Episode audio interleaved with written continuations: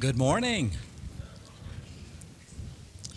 What's the definition of three inches when you're talking about a football? Wasn't that devastating? Wow. And I was just about 50 feet from where it happened. It was painful. So, Dewey, I took the wind out of you before you got it to me on that one this morning.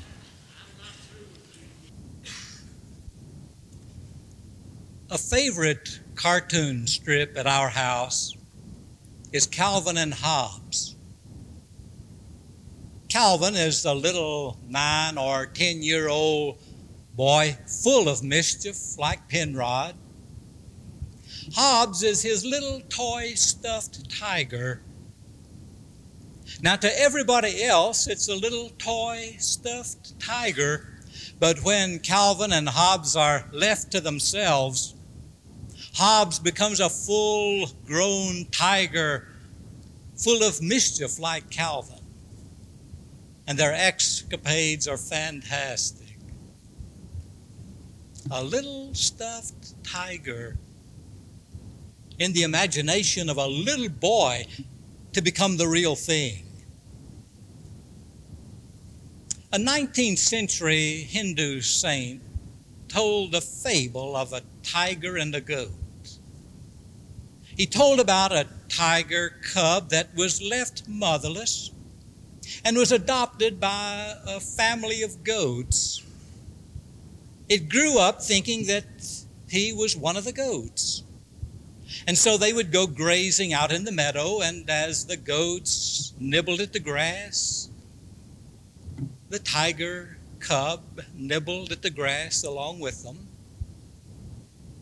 The sound that he heard were the bleating sounds of goats, and so he emulated that which he heard, and his became a strange sound, but it was an attempt on his part to bleat like all the others around him.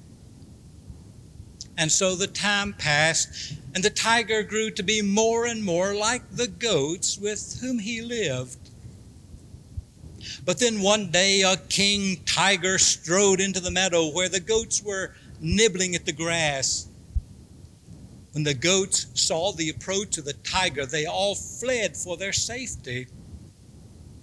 But the tiger cub didn't know why. There wasn't that innate fear in him that was in the goats, and so he stood his ground and kept on nibbling the grass. The king tiger came up and took his place at his side, threw back his head, and gave out a terrible roar. And the tiger cub looked up and faintly made the sound of a goat bleating. The tiger roared again, and the tiger cub bleated pathetically. Then the tiger took the cub over to a stream and the two leaned over to look at their images reflected in the water so that the cub could see that he looked like the one who stood at his side and not like the goats with whom he lived. But the cub just looked up and bleated pathetically to the king tiger. Finally, the king tiger led the cub into the forest to his lair, and there he pulled out a piece of fresh meat and the king tiger drove his fangs into the fresh meat and pulled it apart and began to chew it.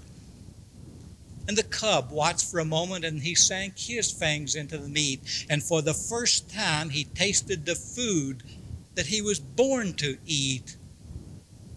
And he began to eat all the more voraciously. And finally, filled with this new discovery about himself, he threw back his head and he roared mightily like the king tiger that had stood at his side. And then the two rushed off into the forest to live the life of a tiger.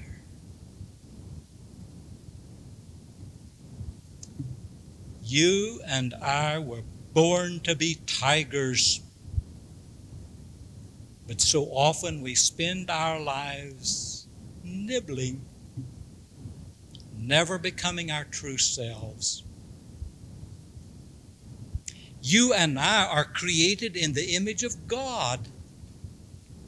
Yet so often we take on the manners and the manifestations of one who is created by the world. We're reflective in Adam and Eve. They were born with the image of God being lived out, living in paradise.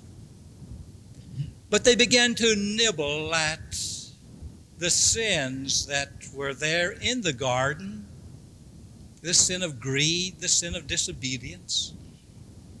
And as a result, become nibblers of the things that God disliked. They were driven out of the garden to live in wastelands and to live the life of nibblers.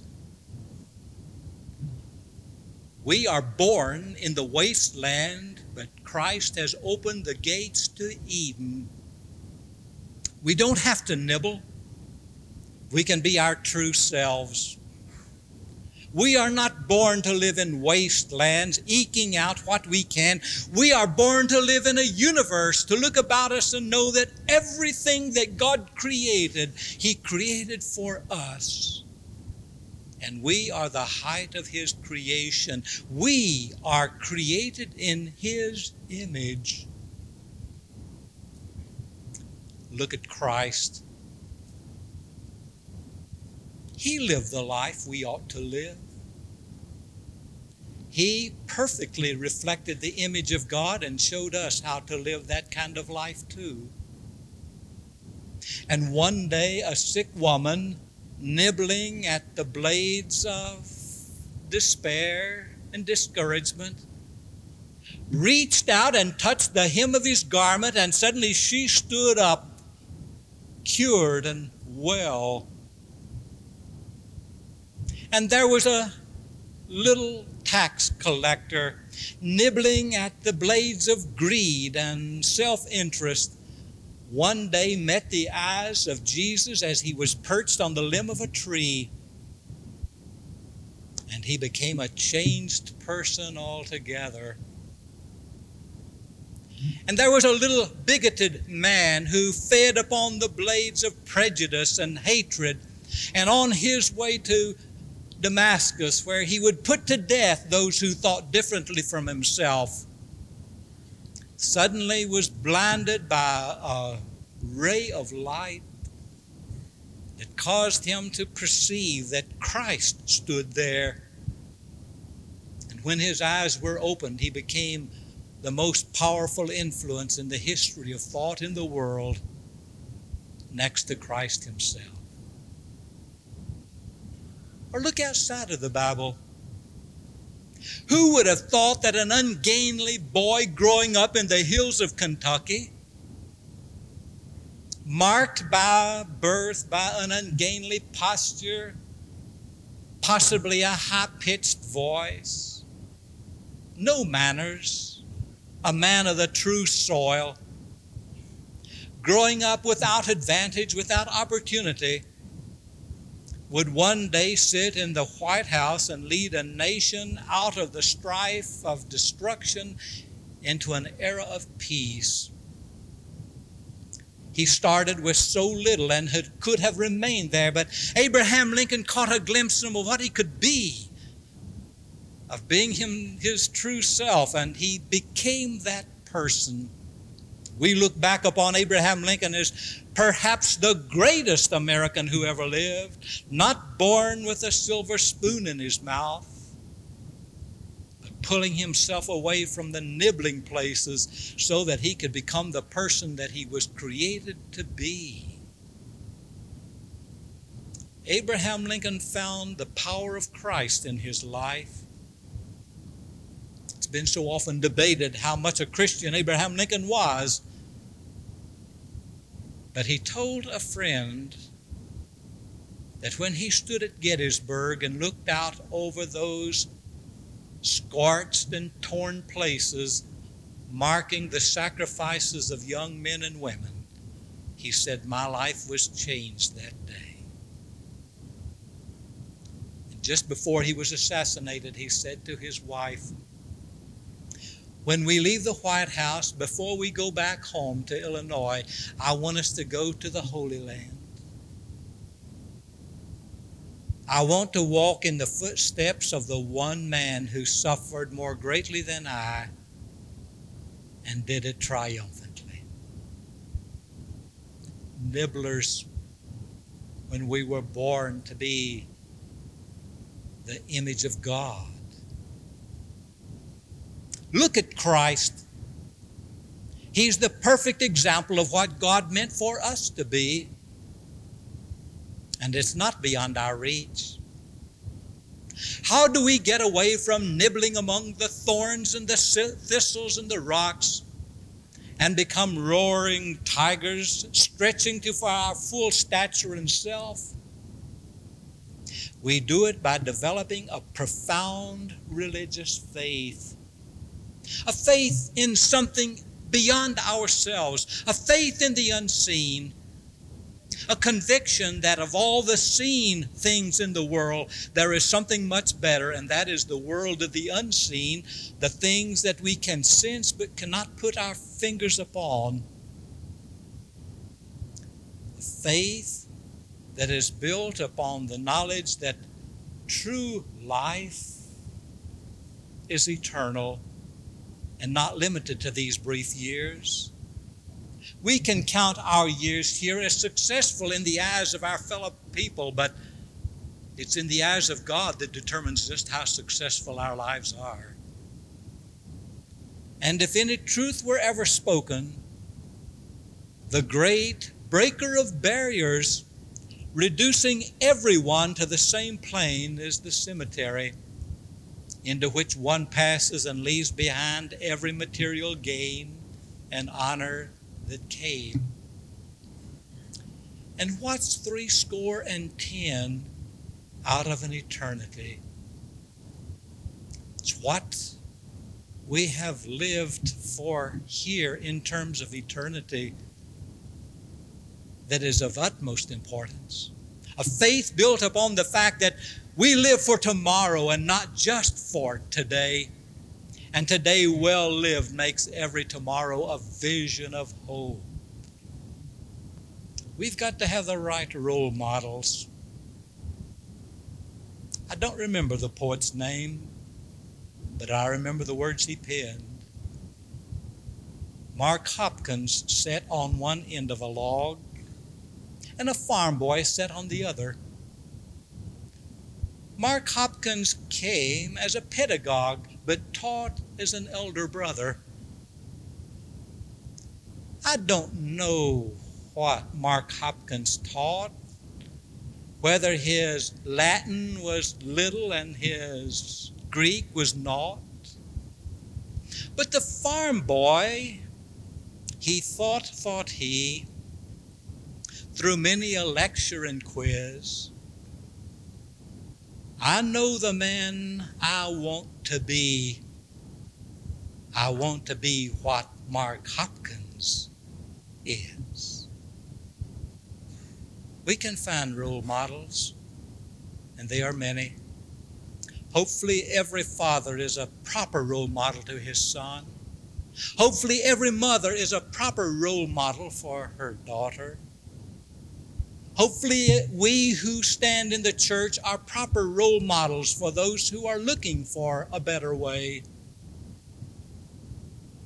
But the greatest role model of all is our Lord. He taught us how, and He did it. We can stop being nibblers rise up to our full height as one created in the image of God when we will let Christ perform the miracle for us. We can't do it by our own strengths, and there are not those resources in the world to bring it about, but Christ can. He has, and He will. We need to hone and keep sharp the gifts that God has given us and use them to His honor and glory. The singer who always pauses to pray before he goes on stage and inspires the hearts of those who listen. The doctor who kneels for a moment of prayer before he picks up the scalpel. These are the gifts that God has given, this is how we need to use them. We become like those we admire, like those we love. We need to love Christ. We went to the symphony on Friday night. The conductor of the symphony had written in the program booklet an in memoriam to his idol. A part of the program was played in memory of the man that had the most impact upon his life, Leonard Bernstein. He was an orphan boy living in England. As a seven year old schoolboy, he first heard the music that came from the baton of Leonard Bernstein and it captured his heart. He began to emulate the techniques of Leonard Bernstein. He began to buy all of the performances that he could afford that Leonard Bernstein had performed. And there on the stage that night, it was a Leonard Bernstein standing before the Knoxville Symphony, and our hearts raged within us with pure joy of what he was able to bring from those who were using their gifts that God had given them.